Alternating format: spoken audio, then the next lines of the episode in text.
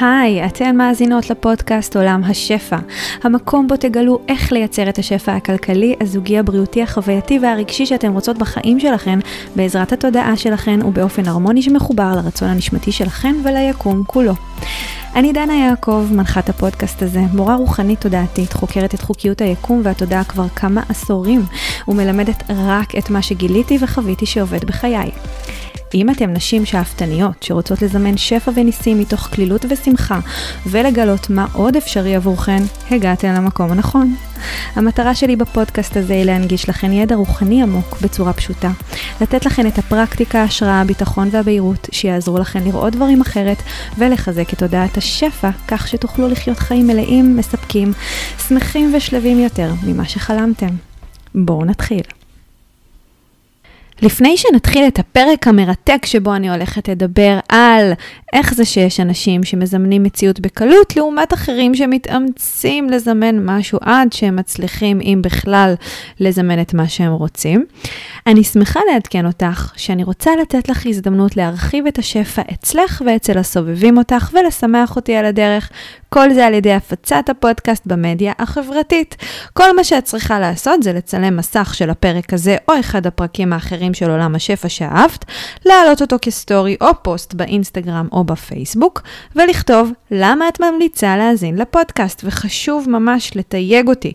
feel good מקף תחתון שפע באנגלית. שימי לב שהחשבון שלך לא פרטי, שאוכל לראות את התיוג.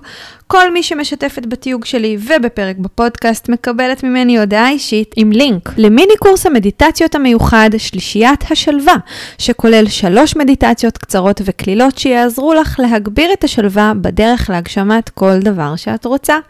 כל מי שמשתפת מקבלת ממני את הלינק למיני קורס, כי זה שפע בעיניי. ועכשיו נעבור לפרק. אז היי לכולן.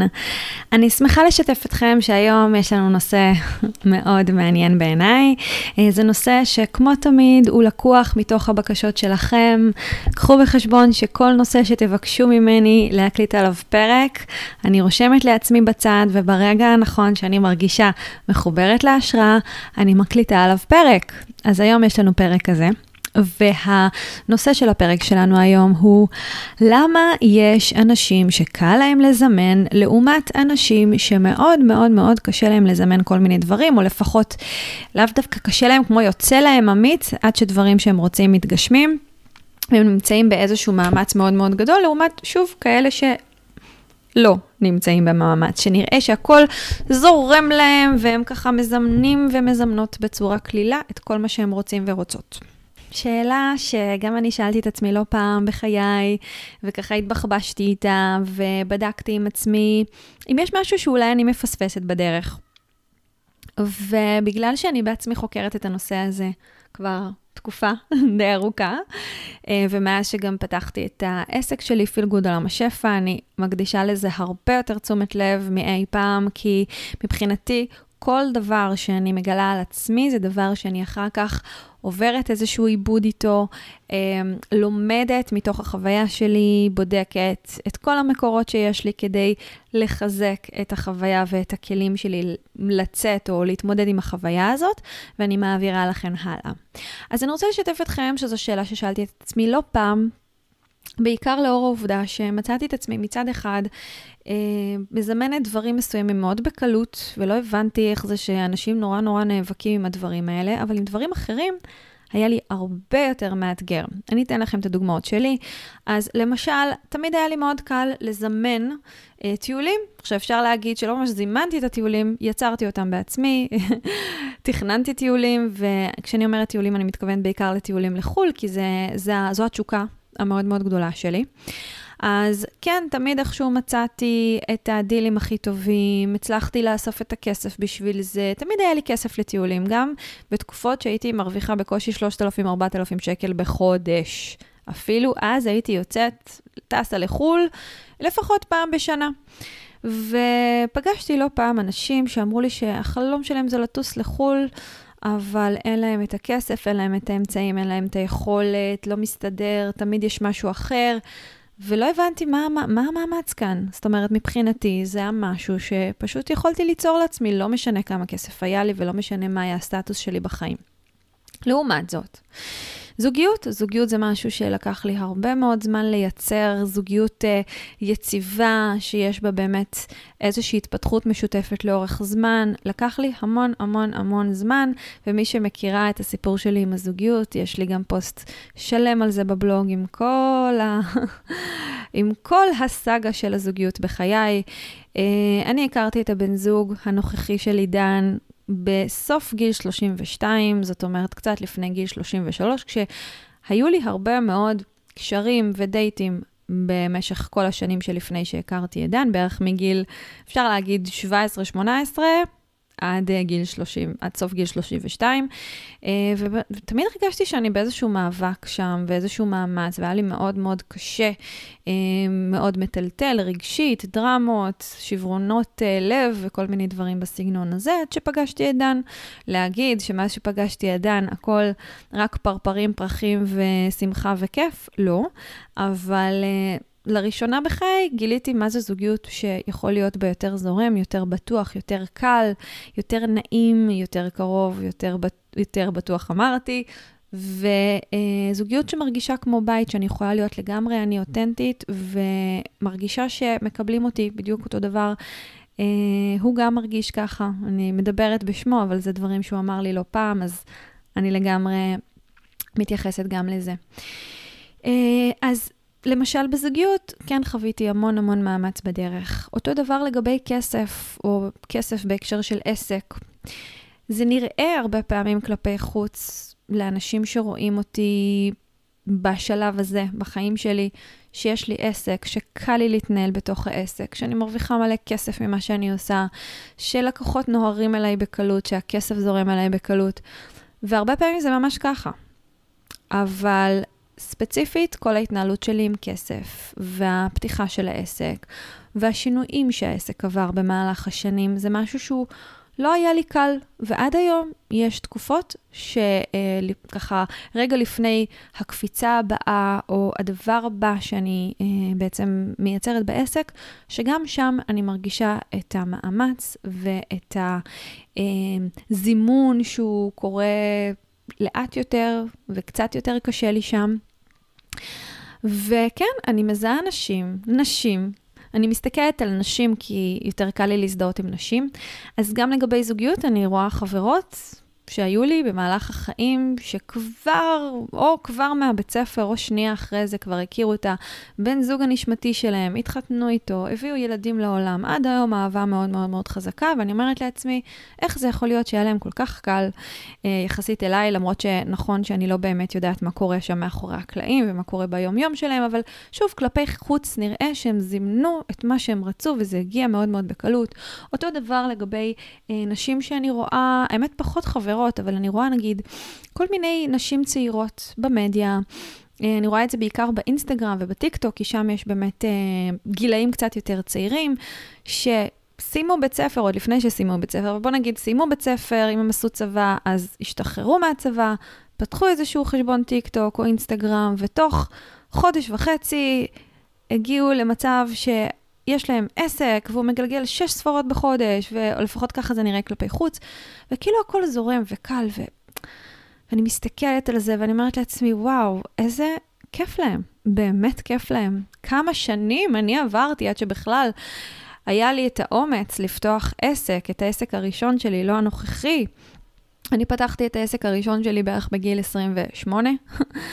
וכמה שנים אחרי שפתחתי את העסק, היה לי אומץ לעזוב את הדיי ג'וב שלי, את העבודה שעבדתי בה כשכירה, ולהסתמך רק על ההכנסות מהעסק. אחרי זה לקח משהו כמו עוד שלוש שנים, ורק אחרי שהיה לי את האומץ לעזוב את הדיי ג'וב שלי, וכעבור עוד כמה שנים, הבנתי מה אני באמת רוצה לעשות, מה הייעוד שלי בחיים, ושיניתי את כל הכיוון של העסק שלי ויצרתי את פיל גוד עולם השפע, שזה העסק הנוכחי שלי, שגם הוא לקח לו זמן עד שהוא התרומם, לקח לו משהו כמו איזה שנה וחצי, שנתיים, עד שבאמת התחלתי לייצר גם הכנסות גבוהות יותר מהעסקים, מהעסק הקודם שלי ומדברים אחרים שעשיתי, ועד שבאמת התחלתי לייצר איזושהי קהילה של נשים שעוקבות אחריי, אה, בוטחות בי, נותנות באמון, שהלכה והולכת וגדלה כל הזמן. ואני באמת שאלתי את עצמי את השאלה הזאת, שוב ושוב ושוב, איך זה שיש אנשים, נשים, גברים, שבדברים מסוימים קל להם כל כך הרבה יותר ממני, או לפחות, שוב, ככה זה נראה כלפי חוץ, ושהם מזמנים את הדברים שהם רוצים בכזאת קלות, ויש אנשים שיש שם מאמץ מאוד מאוד מאוד גדול ליצור את הדברים האלה. אז עכשיו, אחרי ששיתפתי קצת מהחוויות האישיות שלי במקום הזה, אני יכולה לשתף אתכם שאני כל הזמן חוקרת את הנושא הזה, כי זה מרתק אותי בטירוף. וכמו שאתם כבר מבינות, אמ, אני ממש מצהירה על עצמי כאל מומחית לתודעה ותודעת שפע מתוך החקירה הפנימית שלי קודם כל, והחקירה שלי דרך הלקוחות שלי במהלך השנים, ודרך כל בן אדם שאני פוגשת. ואני אתן לכם את המסקנות שהגעתי אליהם לגבי הנושא הזה, גם כדי להרגיע אתכם.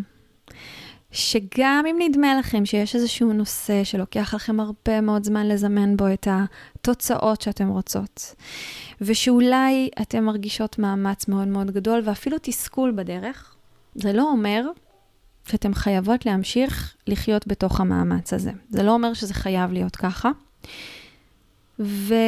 ואני גם רוצה להראות לכם שהדרך יכולה להיות קצת יותר קלה. אולי לא כמו שחשבתם יותר קלה, אבל היא יכולה להיות יותר קלה, ואין שום בעיה איתכם לעומת נשים או אנשים אחרים שמזמנים את אותם דברים בקלות רבה יותר. אז אני מקווה שנגיע למסקנה הזאת בסוף הפרק, וכדי שנגיע למסקנה הזאת, אז בואו ניכנס באמת לעומק של הדברים. אז הדבר הראשון זה, בואו נשאל את עצמנו, מהו מאמץ? מה זה אומר להתאמץ ולעבוד מאוד מאוד מאוד קשה כדי לזמן משהו? מאמץ, כמו כל דבר בעולם ובחיים שלנו, הוא תפיסה. איך אנחנו תופסות שמשהו הוא מאמץ עבורנו? מה אני תופסת שהוא מאמץ עבורי? האם מישהי, בואו ניקח לדוגמה את הזוגיות, בסדר? האם מישהי שרוצה זוגיות ותוך חודש מהרגע שהיא רוצה, היא פגשה את הבן זוג, הנשמה התאומה שלה, ותוך חודשיים אחרי זה התחתנה איתו, הביאה איתו משפחה, במידה וזה מה שהם רצו לעשות, וחי איתו באושר ואושר עד עצם היום הזה, האם אפשר להגיד שהיא לא התאמצה בכלל? לעומתי, נגיד, בסדר? נגיד שזו אני. לעומתי, שאני עשור, ואולי כבר יותר, אולי כבר 20 שנה, יוצאת לדייטים, מכירה, לא מכירה, שום דבר לא יוצא לי מזה. אני יוצאת לעוד עד ועוד עד ועוד עד, ואולי נכנסתי לקשר אחד או שניים בחיים שלי, ואולי אפילו הייתי איזה שנתיים, שלוש, ארבע, חמש עם מישהו וזה נגמר, ועדיין לא התחתנתי, ועדיין לא מצאתי את שאהבה נפשי, ועדיין לא מצאתי את הנשמה התאומה שלי, שאיתו אני אמורה להמשיך לחיות את חיי ביחד ובאהבה עצומה, ואני נמצאת במאמץ. האם אני נמצאת במאמץ, ומה ההבדל בינינו? אז אני רוצה להגיד שיכול להיות שבתפיסה שלכם, נכון להיום, בתפיסה שלך, נכון להיום, מאמץ זה אומר שלוקח לך הרבה זמן להגשים משהו שמאוד מאוד רצית, לעומת מישהי אחרת שלוקח לה פחות זמן. אבל אם זה מה שקיים בתפיסה שלך, שימי לב שזה קשור לזמן. למימד של זמן. האם זמן שווה מאמץ? ככל שהזמן נמוך יותר יש פחות מאמץ, לעומת ככל שלוקח יותר זמן יש יותר מאמץ? זו שאלה אחת שאני רוצה שתשאלי את עצמך, כדי לבדוק עם עצמך מה זה מאמץ. או שמאמץ זה לא קשור לזמן, זה קשור לכמה את עובדת קשה בשביל לגרום לזה לקרות. כמה את עושה מלא מלא מלא פעולות בשטח שהן מאמצות אותך כדי לגרום לזה לקרות, לעומת מישהי אחרת שאולי עושה הרבה פחות פעולות, לא יצא לאף דייט, ופתאום הבן זוג הפוטנציאלי שלה נוקש לה בדלת, והוא נכנס, והם נפגשים, והכול מדהים. יש לי חברה, אני מאוד אוהבת לספר את הסיפור הזה, שהכירה את בעלה דרך זה שהוא שלח לה הודעה, זו הייתה טעות במספר, הם התחילו לדבר, יצאו לכמה דייטים, ומהר מאוד הבינו שזה זה. איזה מטורף, זה היא לא עשתה כלום, כביכול. היא בסך הכל ענתה להודעה. זה כל הסיפור, הוא ממש הגיע עד אליה. יש לי עוד כמה סיפורים כאלה, אבל זה סיפור ממש מגניב שרציתי לשתף. אז האם זה אומר שהיא פחות התאמצה לעומתי, שלקח לי הרבה מאוד שנים, הרבה דייטים, וגם ספציפית, הסיפור שלי עם דן הוא היה כזה שאח שלו רצה להכיר בינינו כמה חודשים לפני שהכרנו בפועל, זה לא יצא לפועל, ורק כמה חודשים מאוחר יותר, דרך מישהו אחר לגמרי, אה, שגם קישר בינינו, הכרנו, יצאנו לדייט ראשון, הדייט הראשון היה מאוד מאוד נחמד, אבל לקח עוד כמה דייטים, ואולי אפילו כמה חודשים עד שבאמת הבנו שזה זה. האם היה שם מאמץ עילאי או הרבה יותר גדול ממה שהיה לחברה שלי עם הסיפור שלה? לא בטוח. אני רוצה שתשאלי את עצמך קודם כל, מהו מאמץ בתפיסה שלך? מה זה מאמץ? קודם כל, תביני את העניין הזה. ברגע שתביני את העניין הזה, תדעי לפרק את זה לגורמים. תדעי לבדוק עם עצמך, האם נכון לך להמשיך לחשוב שזמן או פעולות שוות מאמץ, או לא.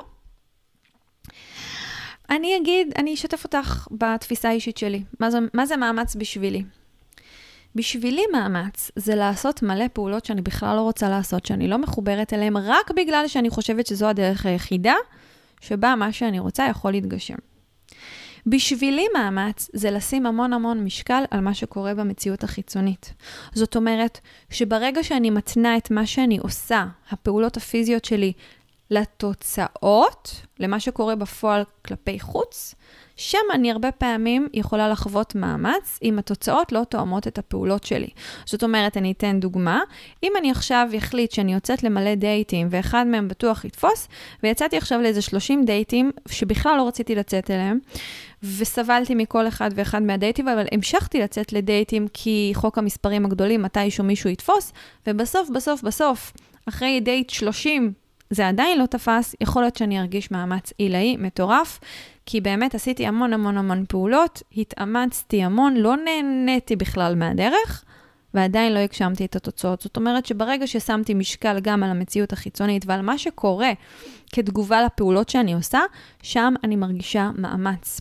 זה קרה לי גם המון שנים ששיווקתי את העסק שלי ופרסמתי מלא פוסטים, כי ככה למדתי שצריך לעשות, צריך לפרסם פוסטים, והייתי מפרסמת פוסטים רק כדי לעשות וי שאני מפרסמת, ולא תמיד היו את התגובות שרציתי, ושם הרגשתי מאמץ מאוד מאוד גדול. הייתי מאוד מאוד מטולטלת ונכנסת לדרמות כל פעם שלא היו תגובות, לא היו לייקים, לא היו מתייחסים לפוסטים שלי, הפוסטים שלי היו נשארים ככה בודדים אי שם בשטח, והרגשתי שאני מתאמצת.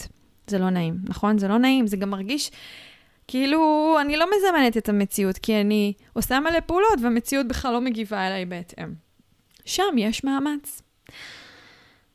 אבל מה אם בתפיסה שלך, ואני פה מגישה לך איזושהי תפיסה שלי, לא תתני את הזימון של מה שאת רוצה בזמן, שאת רוצה, ולא תתני את זה בפעולות. מה זה אומר? במילים אחרות, אם תחליטי שמה שאת מזמנת מתגשם ויהי מה, בעוד חודש, חודשיים, שנה, שנתיים, עשר שנים, אז לא בטוח שתרגישי את אותה כמות או מידה של מאמץ, לעומת אם תגידי שזה חייב לקרות תוך חודש, ואם זה לא קורה, אז אני לא מצליחה לזמן שום דבר, ואם לח... למישהי אחרת זה קורה תוך חודש, אז היא לא מתאמצת ואני כן. מה אם לא תתני את מה שאת מזמנת במספר הפעולות? מה זאת אומרת? או בטיב הפעולות. זאת אומרת שיכול להיות שמישהי אחת תחשוב על משהו וזה פשוט יקרה לה, ואצלך את תעשי כל מיני פעולות ובסוף זה יקרה. האם זה אומר שאת מתאמצת יותר ממנה? לא בטוח. כי אם הפעולות שאת עושה הן פעולות שאת נהנית מהן, שאת לא מרגישה שאת מתאמצת בהן, אז אולי זה לא באמת מאמץ.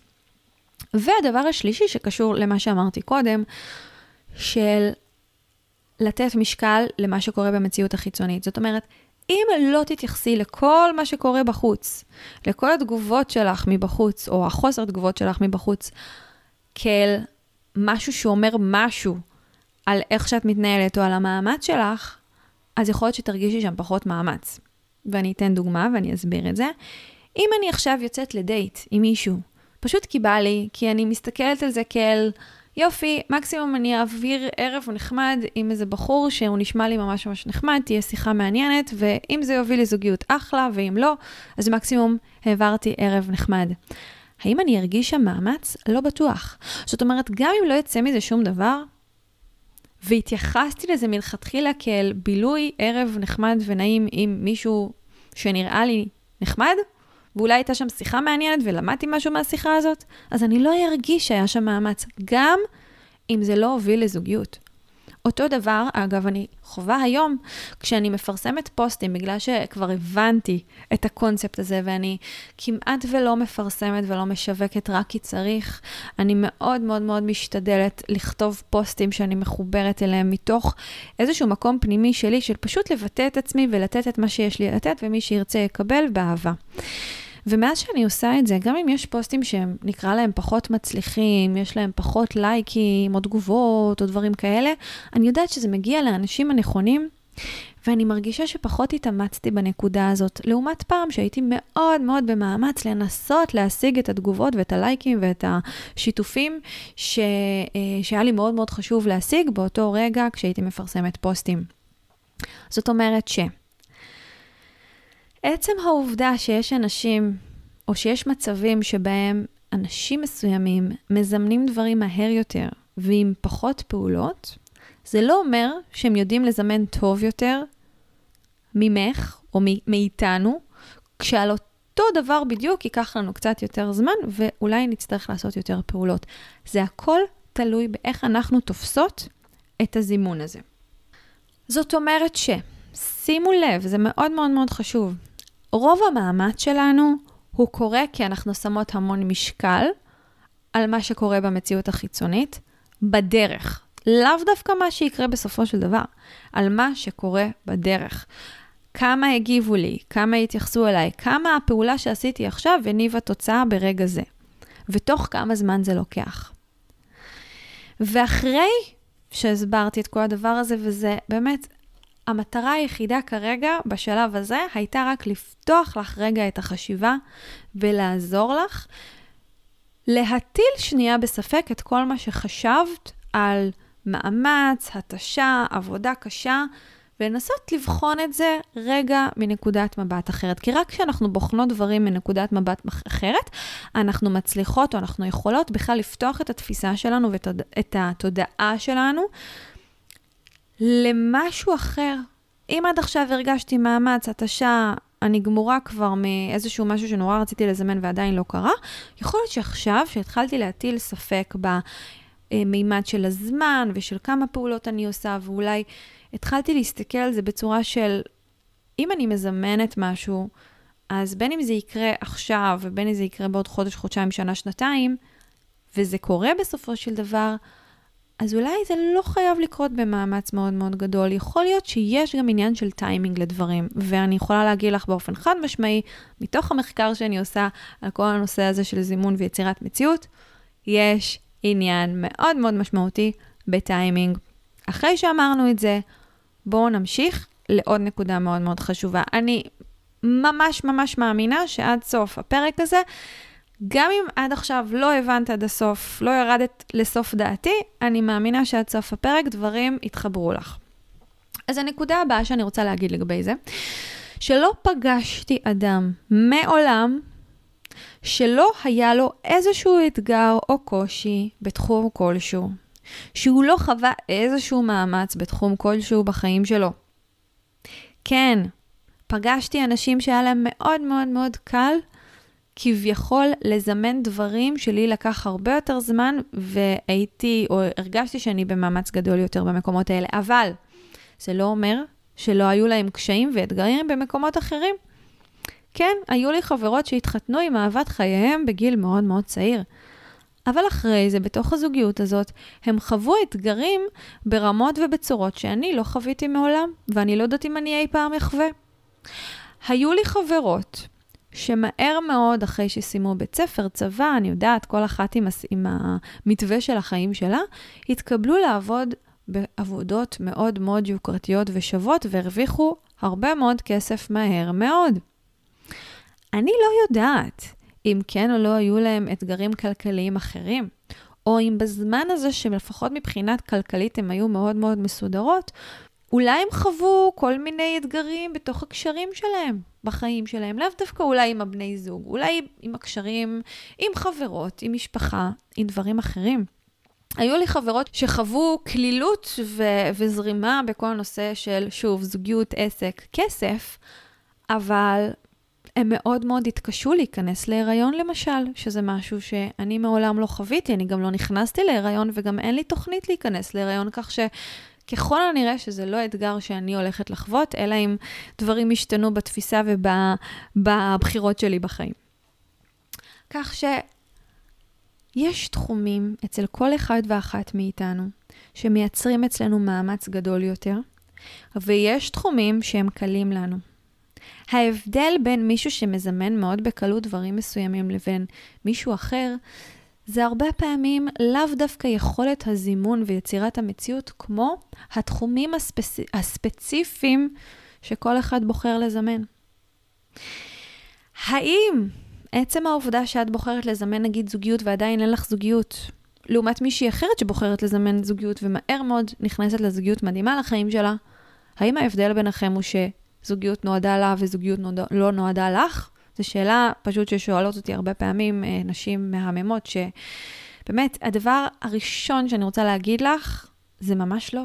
ממש לא נכון. אם יש משהו שאת מאוד מאוד רוצה, זה אומר שזה נועד עבורך. אבל יש חשיבות גם לדרך וגם לטיימינג. וההבדלים הרבה פעמים לא רק קשורים ב... אה, בוא נגיד, בוא נגיד את זה ככה. ההבדלים לא רק קשורים במבנה האישיות, הם גם קשורים במבנה האישיות, הם גם קשורים בבית שממנו אה, הגענו ובבחירות שלנו בתוך החיים, אבל הרבה פעמים הם בכלל קשורים לבחירות נשמתיות.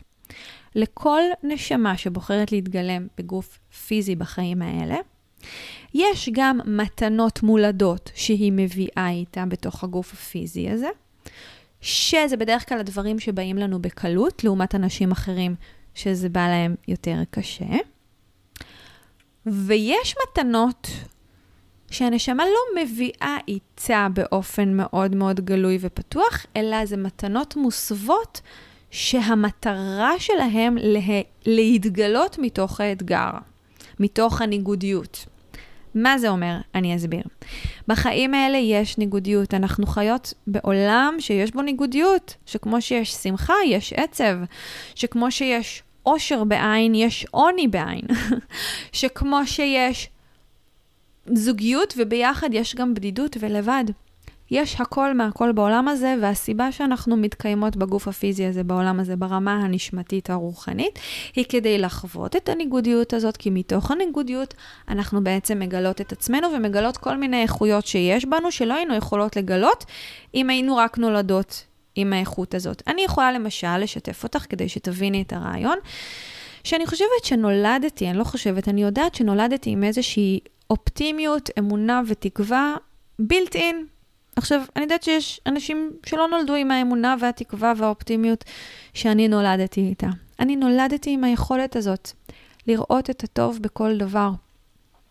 ואני רואה לפעמים אנשים שלא רואים את הטוב בכל דבר, ולא תמיד אני זאת אומרת, אני יכולה להבין למה הם אה, חווים את זה, כי גם אני לפעמים חוויתי רגעים כאלה של חוסר אמונה, אז אני יודעת איך זה מרגיש חוסר אמונה. אבל בבלתי אין אצלי תמיד יש איזושהי אמונה, תמיד יש ותמיד הייתה איזושהי אמונה מאוד מאוד חזקה בטוב. וכשאני פוגשת אנשים שאין להם את האמונה המאוד מאוד חזקה הזאת בטוב, והם מאוד מאוד מתערערים מכל מיני מצבים חיצוניים שקורים להם, אני לא מצליחה להבין עד הסוף עד כמה הם, נקרא לזה אבודים, או עד כמה יש להם איזשהו אתגר מאוד מאוד גדול, ובגלל שאני לא מצליחה להבין את זה עד הסוף, אני לעולם לא אדע לחוות את רמות העושר המטורפות שאני מניחה שהאנשים האלה חווים כשמגלים את האמונה שלהם. אני כן יודעת לחוות עושר אחר, עושר של לא הייתי בזוגיות הרבה שנים, תסכול מאוד מאוד מאוד גדול. זה לא קרה. אני יודעת איך זה מרגיש, הקושי הזה, והבדידות הזאת, והלבד הזה. ואני יודעת להעריך כל רגע ורגע שיש לי היום בחיים, שאני מוקפת במשפחה ובחברים טובים, וכמובן בזוגיות מהממת. אני יודעת להעריך את זה, כי אני גם יודעת איך זה מרגיש לא להיות עם כל הדבר הזה. תמיד הרגשתי שהבריאה, אלוהים, היקום איתי, אבל לא תמיד הרגשתי שאני מוקפת באנשים שטוב לי איתם. ובזכות זה קיבלתי מתנה, ממש, אני ממש רואה בזה מתנה. דרך האתגר ודרך הבדידות ודרך תקופות בחיים שלי שלא הייתי מוקפת באנשים שהרגשתי מאוד קשורה אליהם, או שהרגשתי שהם אוהבים אותי, או שאני אהבתי באופן מיוחד. אני יודעת להעריך כל אדם ואדם שנמצא בחיים שלי, שאני אוהבת ושנותן לי אהבה. אני יודעת להעריך את הקשרים האלה שיש לי היום. זאת אומרת ש... לכל אחד ואחת מאיתנו יש איזשהו נתיב שהנשמה בחרה עבורה לפני שהתגלמה בגוף הפיזי הזה. ומתוך הנתיב שהנשמה בחרה, היא גם בחרה בגוף הפיזי הזה עם האיכויות הספציפיות שלו. אז כן, יש אנשים שבבילד אין שלהם נולדו עם יכולת, בוא נגיד, לכולנו יש יכולת זימון, אבל יש אנשים שנולדו עם איזושהי תודעה שהיא פתוחה יותר לשפע. שהיא רואה ומוצאת את ההזדמנויות בכל דבר בחיים. שהיא יודעת לעבור דרך הפחד, שהפחד הוא לא זה שמניע אותה, שמה שמניע אותה יותר זה מה שהיא רוצה להגשים. ואז היא נעה וזזה בחיים בצורה יותר מהירה ועם הרבה יותר אמון. לעומת אנשים שנולדו עם אה, יותר ספקות ועם יותר, אה, אה, איך נקרא, סקפטיות ועם הרבה פחות אמונה. והם לומדים תוך כדי תנועה בתוך החיים האלה, לייצר את האמונה, הרבה פעמים מתוך הקושי, הרבה פעמים מתוך הכאב, וזה בסדר, זה חלק מהבחירה הנשמתית. יחד עם זאת, אני לא מאמינה שיש פה נשמה שבחרה להתגלם בעולם הזה מבלי לחוות איזשהו אתגר באיזשהו מקום. אז תמיד כשאת רואה אנשים שכביכול נראה שנורא קל להם לזמן כל מיני דברים בחיים שלהם, תשימי לב שאולי יש נקודות ספציפיות בחיים שלהם שלא כל כך קל להם לזמן. או יש איזה שהם דברים שהם מאוד מאוד רוצים, אבל הם מרגישים שאולי יש שם איזשהו קושי או איזשהו מאמץ, שהם עדיין לא ממש מצליחים להגשים את הדבר הזה כמו שהם היו רוצים, וזה בסדר, כי זה השיעור שלהם, זה, זה, זו הדרך הספציפית שהנשמה שלהם בחרה לעבור בעולם הזה. ויחד עם זאת, יש גם נשמות שמלכתחילה בוחרות להיכנס לגוף שיהיה להם קל יותר, וזה בסדר גמור. לא כל נשמה בוחרת באיזשהו נתיב חיים מאוד מאוד מאוד מאתגר בחיים האלה.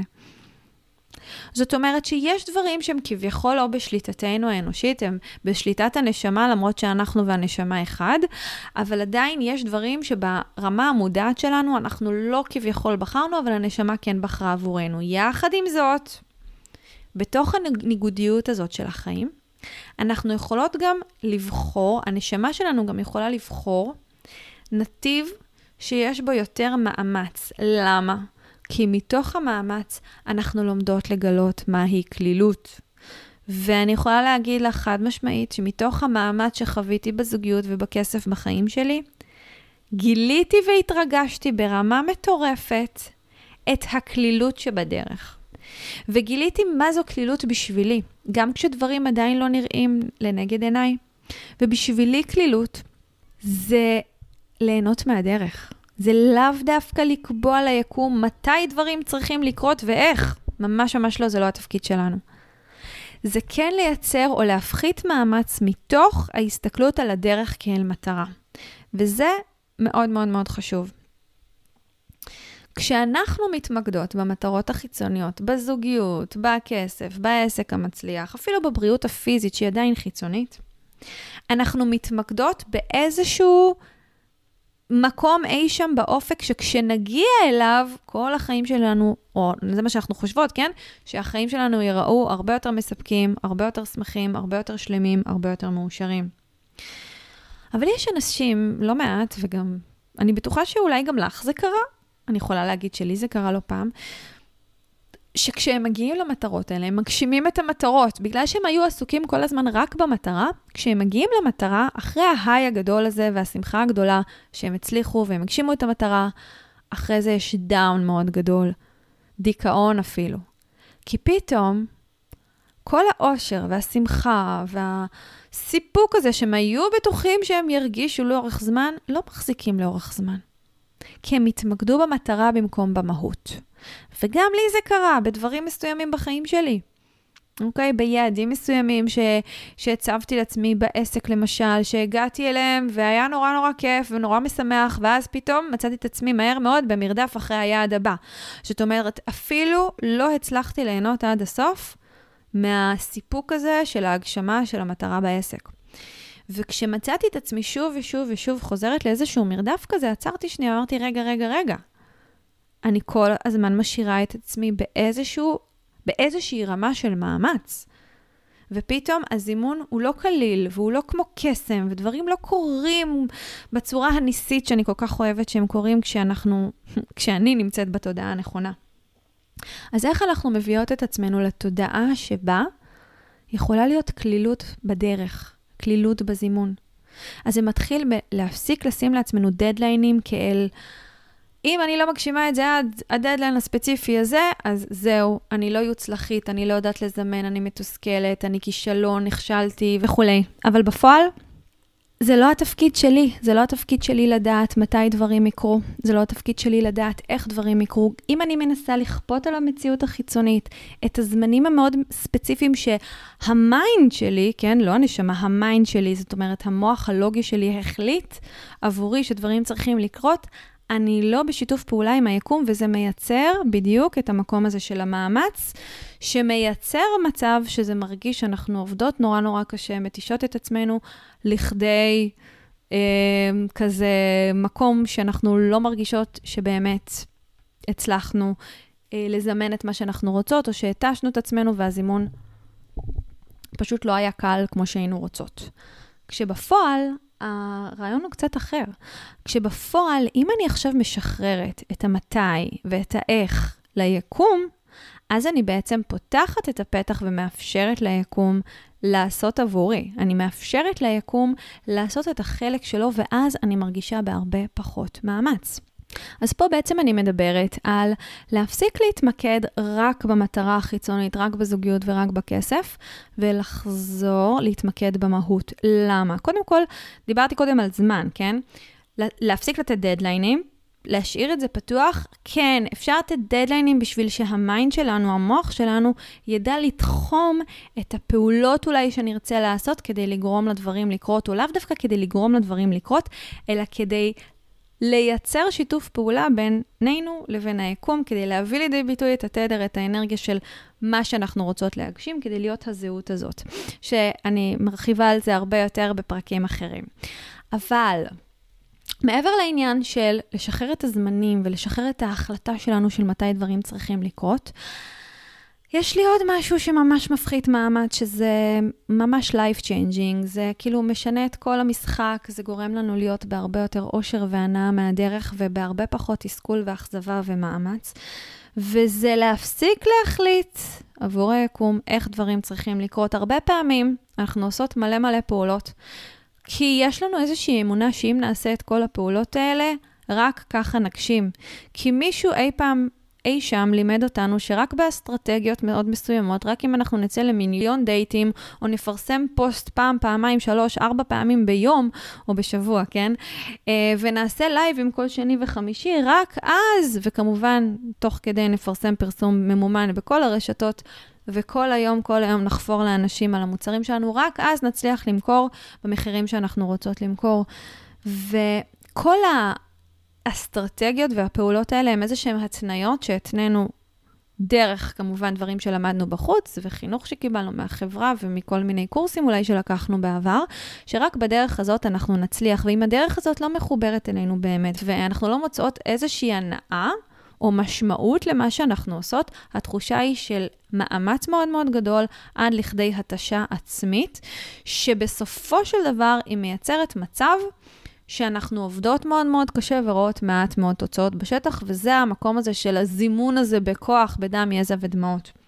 אבל אם נשנה את המיקוד שלנו, במקום להתמקד במטרה, וזה מצוין שאנחנו מתמקדות גם במטרות, אבל במקום להתמקד רק במטרה, לשים לב לפעולות שלנו בדרך.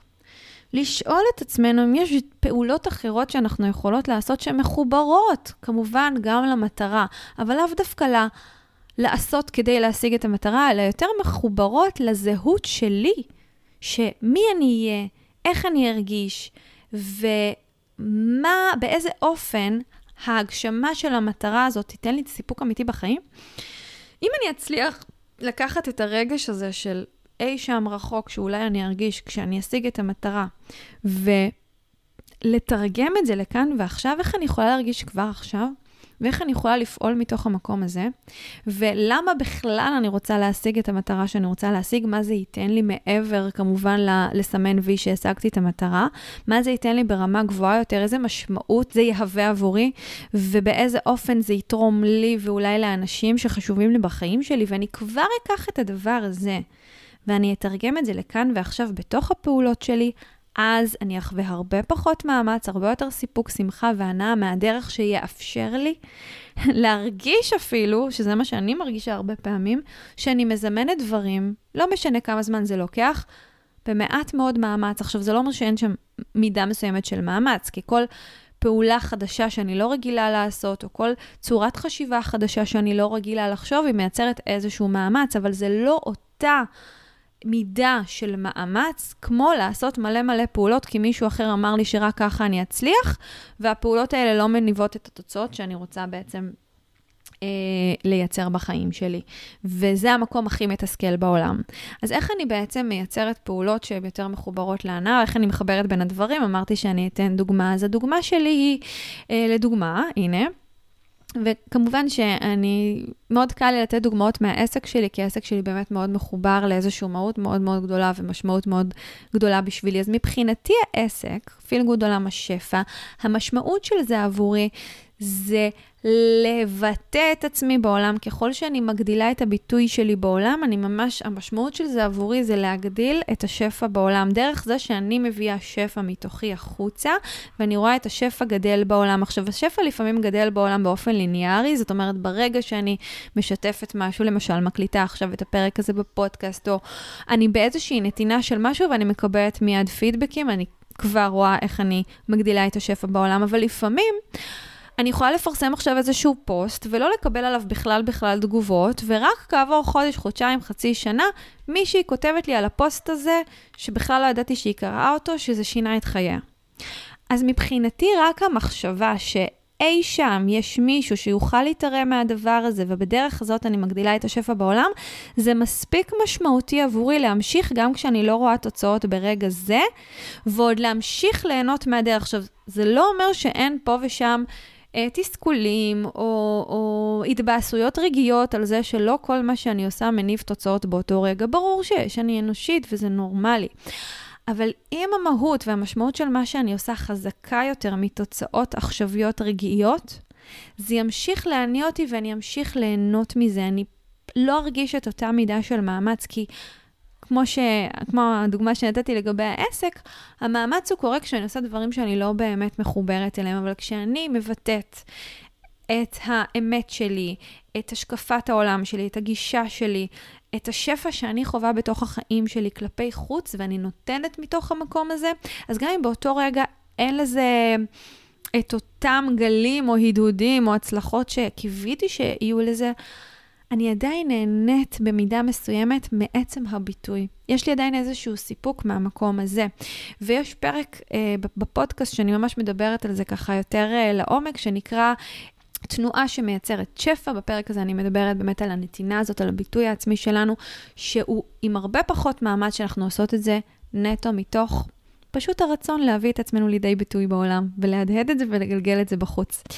אה, אז אלה בעצם שני דברים שמפחיתים מאמץ ומייצרים מצב שאנחנו עדיין מזמנות את מה שאנחנו רוצות, אבל עם הרבה פחות מאמץ, שאנחנו מורידות את העניין הזה של הדדליין, ואנחנו מורידות את מה צריך לעשות, ואנחנו עושות יותר ממה שאנחנו רוצות, או ממה שיש לו משמעות עבורנו כשאנחנו עושות אותו. והדבר האחרון שאני רוצה לשתף בנושא הזה, זה שיש משמעות לדרך ולדברים שאנחנו עוברות בדרך. אנחנו הרבה פעמים מסתכלות על המטרות כאילו זאת המשמעות הכי גדולה, אבל זה לא נכון. זה לא נכון, הדרך היא המשמעות, הדרך היא המטרה, כי הדרך היא בעצם מייצגת את רוב החיים שלנו. ההגשמה של מטרה זו או אחרת זה נקודה קטנה אי שם באופק שאנחנו מגיעות אליה, אנחנו עושות וי, נהנות ממנה, שמחות ממנה יום, יומיים, שבוע, שבועיים, גג, חודש, ואז אנחנו חוזרות להיות בתוך הדרך. אז אנחנו מפחיתות מאמץ שאנחנו באמת מאפשרות לעצמנו ליהנות מהדרך ולתת משמעות ומשקל לדברים שאנחנו עוברות. יש אתגרים שבזכות זה שאנחנו צולחות בדרך, וכן, האתגרים הם לפעמים גם מייצרים מאמץ. בזכות זה שאנחנו צולחות את האתגרים האלה, זה הופך אותנו להיות הרבה יותר חזקות, להכיר בעוצמות ובכוחות שלנו, להכיר בכל מיני יכולות ומתנות שיש לנו.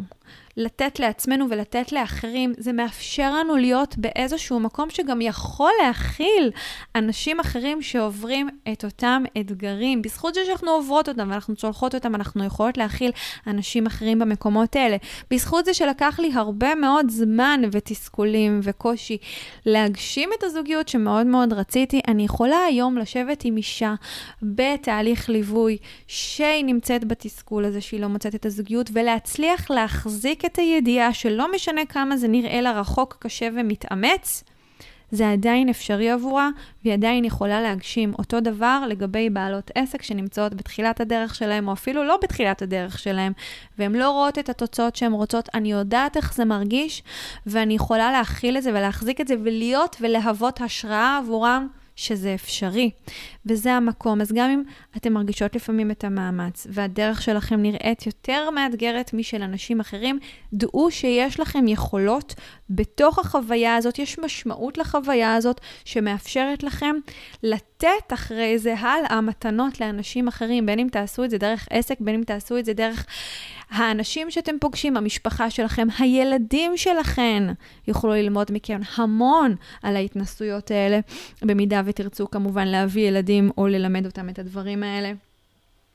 ובדרך הזאת אנחנו בעצם לומדות כל כך הרבה על עצמנו, אז בבקשה, גם אם נדמה לכם שזימון מציאות צריך להיות כל היום קל, מהיר ופשוט, והוא יכול להיות קל, מהיר ופשוט, כן? הוא לגמרי יכול להיות, אני האחרונה שתגיד שזה לא אפשרי. זה אפשרי, אבל יש מצבים ספציפיים בחיים שלפעמים זה ייקח יותר זמן, ולפעמים יהיה שם יותר מאמץ, וזה בגלל שיש לכם משהו חשוב לעבור בתוך הדרך הזאת, יש לכם משהו חשוב לגלות שם, וזה זכות, גם אם זה לא מרגיש ככה, כן? זכרו את מה שאני אומרת עכשיו. זו זכות לפעמים לעבור דרך איזשהו אתגר, שמאפשר לכם לקבל תבונה, חוכמה, למידה ודברים שמאפשרים לכם אחרי זה לפזר מתנות ולהיות השראה לאנשים אחרים. דברים שמישהו אחר או מישהי אחרת שמגשימה דברים מאוד מאוד מאוד מהר, לא תדע לעולם לתת למישהו אחר. היא לא תדע לתת את ההשראה הזאת, היא לא תדע להחזיק את המקום הזה. היא תדע אולי לעשות דברים אחרים, היא תדע לתת דברים אחרים, אבל לא את זה. אז תזכרו את זה, אני מאוד מאוד מאוד מקווה שהפרק הזה תרם לכם. אתם תמיד מוזמנות לכתוב לי, אה, אני הכי זמינה באינסטגרם בהודעות, אז פשוט תכתבו לי אם אתם רוצות לשתף ומה זה עורר בכם, אם יש לכם איזושהי, איזושהי שאלה לגבי הפרק הזה.